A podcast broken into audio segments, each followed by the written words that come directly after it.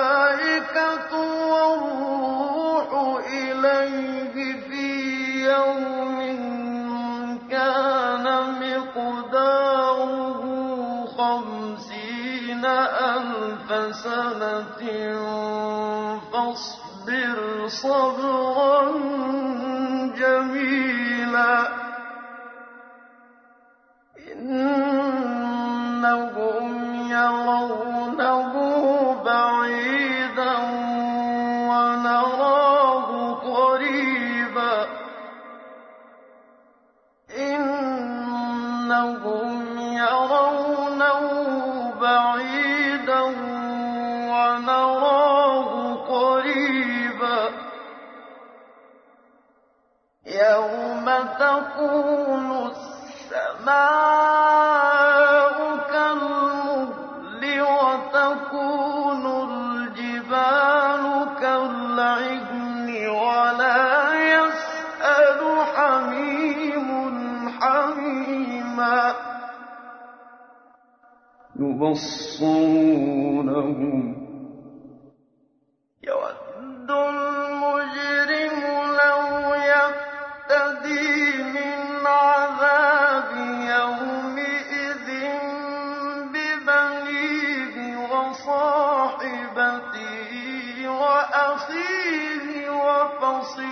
التي التي تؤمن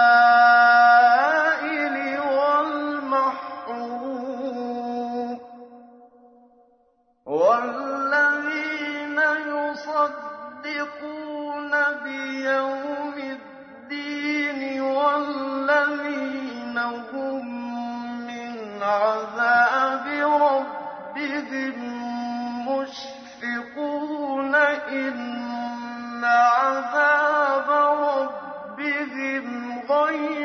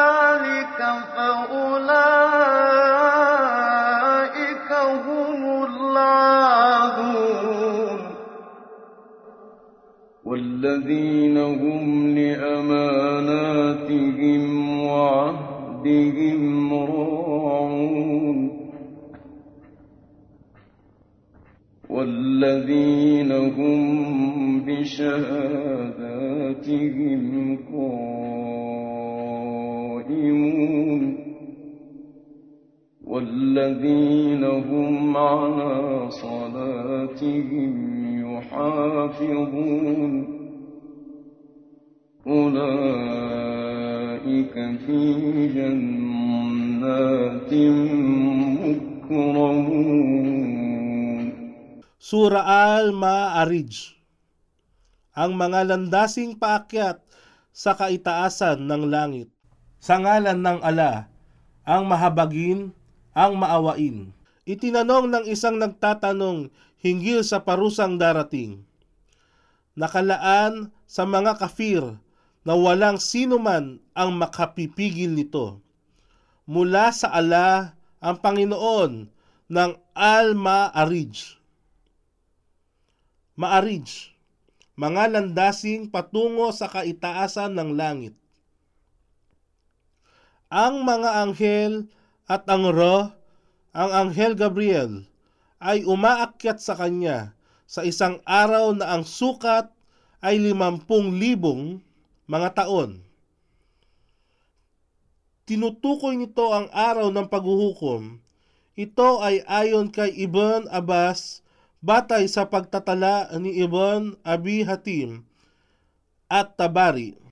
Versikulo 23, Kapitulo 600 at isa. Kaya ikaw ay maging matiisin, O Muhammad, ng mabuting pagtitiis. Katotohanan, kanilang nakikita ang parusa na tila nasa kalayuan. Subalit, ito ay aming nakikitang papalapit. Ito ang araw na ang langit ay tulad ng mul. Kumukulong latak ng langis o nalulusaw na tanso o pilak. At ang mga kabundukan ay magiging tila himulmol ng lana na naglilipana. Ang lana ay isang uri ng tela na ginagamit sa taglamig dahil sa pinong pagkakahabi nito. At walang kaibigan ang maaring mag-usisa sa isang kaibigan tungkol sa kanyang kalagayan. Bagamat sila ay nagkikita sa isa't isa sa araw ng pagkabuhay muli, walang sino man ang hindi makakikita sa kanyang ama, mga anak at kamag-anakan, ngunit hindi sila makapangusap sa kanila o humingi ng tulong. Ang mujrimum, mujrimum, sila ay mga taong kriminal, makasalanan, walang pananalig sa ala at itinatakwil ang lahat ng paniniwala tungkol sa kanilang buhay. Ay magnanasang ipagpalit sa sariling kaligtasan ang kanilang mga anak mula sa parusa ng araw na yaon. At pati ang kanyang asawa at kanyang kapatid na lalaki. At maging ang kanyang angkan at kamag-anakan na nag-aruga sa kanya.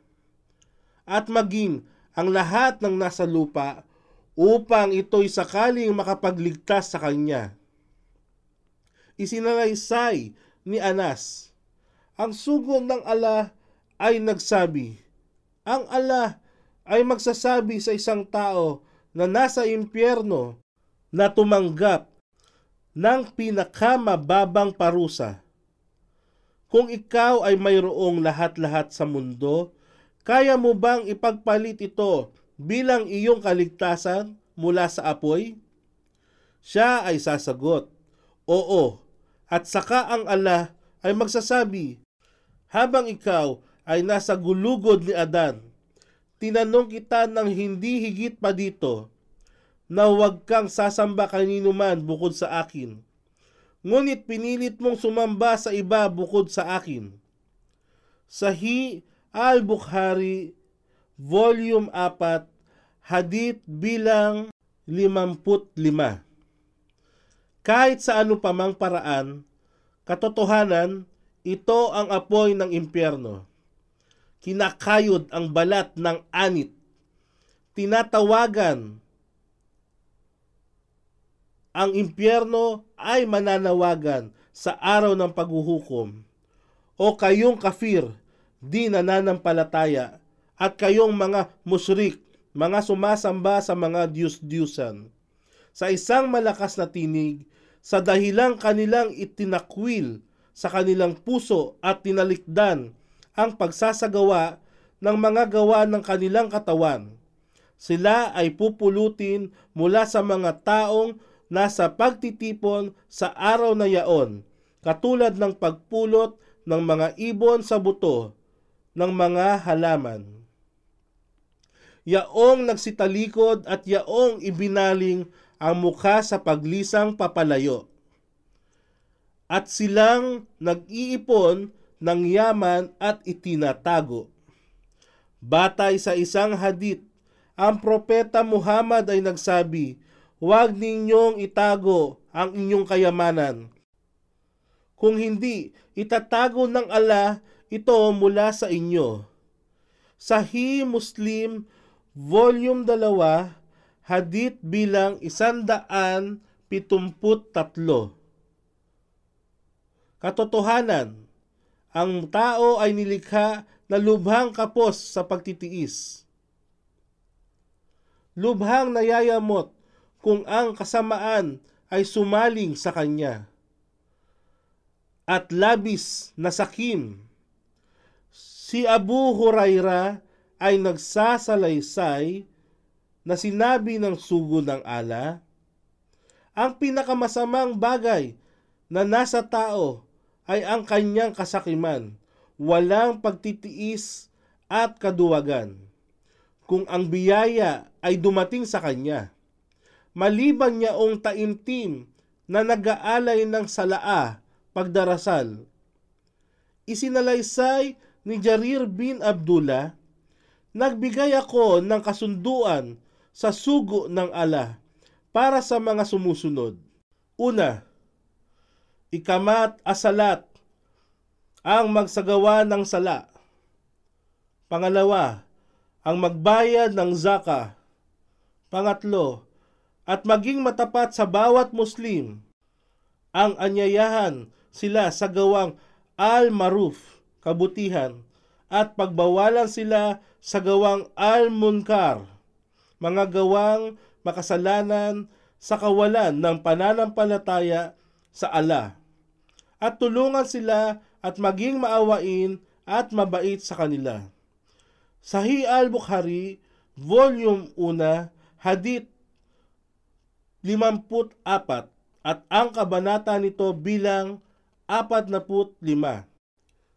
Yaong nananatiling matyagang nangangalaga sa kanilang salaa pagdarasal at yaong sa kanilang yaman ay may bahagi bilang pagkakilala sa karapatan ang zakat na inilaan sa mga pulubing namamalimos at mga kapuspalad na hindi nanghihingi at yaong naniniwala at nananalig sa araw ng pagbabayad, paghuhukom, at yaong pinangangambahan ang parusa ng kanilang raab.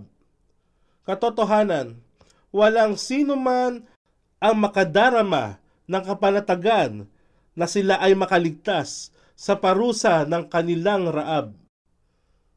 At yaong nangangalaga isinalaysay ni Saal bin Saad na ang sugo ng ala ay nagsabi, Sino man ang nangalaga sa nasa pagitan ng kanyang dalawang panga at ng nasa pagitan ng kanyang dalawang paa, aking binibigyang katiyakan ang paraiso para sa kanya. Sahih Bukhari Volume 8, Hadith bilang 481. Ang isang Muslim ay nararapat na iwasan ang mga pananalitang walang pakinabang at ang paninirang puri. Dapat ding iwasang inumin o kainin ang mga ipinagbabawal ng ala at iwasan ding mahulog sa ipinagbabawal na pagtatalik, pangangalunya at pakikiapid. Maliban sa kanilang mga asawa o sino mang nasa kanyang kanang kamay o karapatan, sila ay hindi bibigyan ng anumang paninisi o panunumbat. Ngunit sino man ang magnasang higit sa hangganan, sila yaong mga lumalabag. Isinalaysay ni Anas, Ako ay magsasalaysay sa inyo ng isang hadit na aking narinig sa sugo ng ala na nagsabing, ang ilan sa palatandaan ng oras, araw ng paghuhukom, na yaon ay mga sumusunod. Ang kaalaman tungkol sa relihiyong paksa ay mawawala. Ang kamangmangan tungkol sa bagay na pangrelihiyon ay laganap. Ang bawal na pakikipagtalik ay mangingibabaw. Ang pag-inom ng alak ay magiging karaniwan na lamang. Ang mga lalaki ay magiging kaunti at ang mga babae ay dadami sa bilang na halos ang limampung babae ay mapangangalagaan ng isang lalaki. Sahi al-Bukhari, Volume 7, Hadith bilang isandaan limamput walo. At yaong tinutupad ang kanilang mga pangako at mga kasunduan. May tatlong katangian, palatandaan ng isang mapagkunwari. Kung siya ay magsalita, siya ay nagsisinungaling. Kung siya ay mangako, hindi siya tumutupad.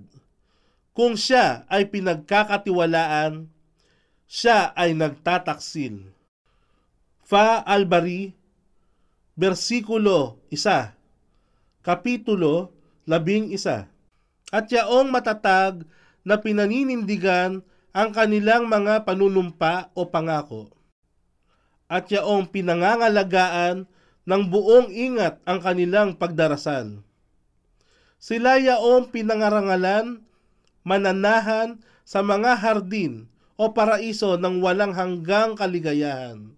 فما للذين كفروا قبلك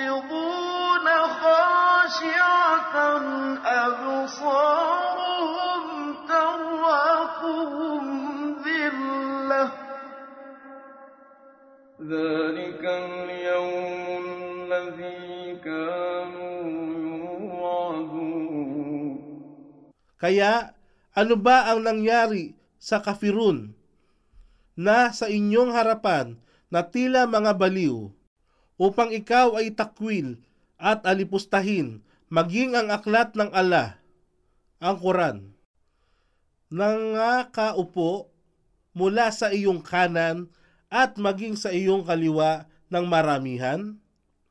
Bawat tao ba sa kanila ay umaasa na sila ay makakapasok sa paraiso ng kagalakan? Ngunit hindi magkakagayon. Katotohanan, sila ay aming nilikha mula sa bagay na kanilang nalalaman.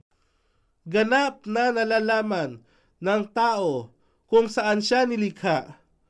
Siya ay nilikha sa tubig, similya na tumutugon mula sa pagitan ng kanyang gulugod at tadyang. Tingnan ang sura, versikulo 86, kapitulo 5 hanggang 10. Kaya isinumpa ko sa Panginoon ng bawat dulo ng pagsikat at paglubog ng araw sa silangan at kanluran. Katiyakan, kami ay may kakayahan upang sila ay palitan ng ibang nilikha na kahihigit kaysa sa kanila at kami ay hindi madadaig. Iniisip ba ng tao na sila ay hindi kayang hikaing muli ng ala? Katotohanan, ang sabi ng ala mula sa sura, versikulo 75, kapitulo 3 hanggang 4. Inaakala ba ng tao na hindi namin kayang ibalik muli ang kanyang mga buto? Tunay na kaya naming ibalik itong muli sa ganap na ayos maging ang mga dulo ng kanyang mga daliri. Kaya hayaan silang masadlak sa walang kabuluhang pananalita at magtampisaw dito hanggang kanilang makaharap ang araw na ipinangako sa kanila. Sa araw na yaon, sila ay nagmamadaling magsilabasan sa kanilang mga libingan na parang sila ay nagmamadaling patungo sa iisang layon. Na ang kanilang mga mata ay nakatungo sa gawing ibaba, sanhi ng pangamba at may pagpapakumbaba, at ang pigati ay babalot sa kanila ng buong ganap, yaon ang araw na ipinangako sa kanila. Dahil sa kanilang pagmamalaki, noong sila ay nabubuhay pa sa mundo, kaya sila ay nakakaramdam ng kahihiyan at kababaang loob sanhi ng pagtanggi nilang manampalataya, manalig, sumunod at sumuko sa kalooban ng Allah.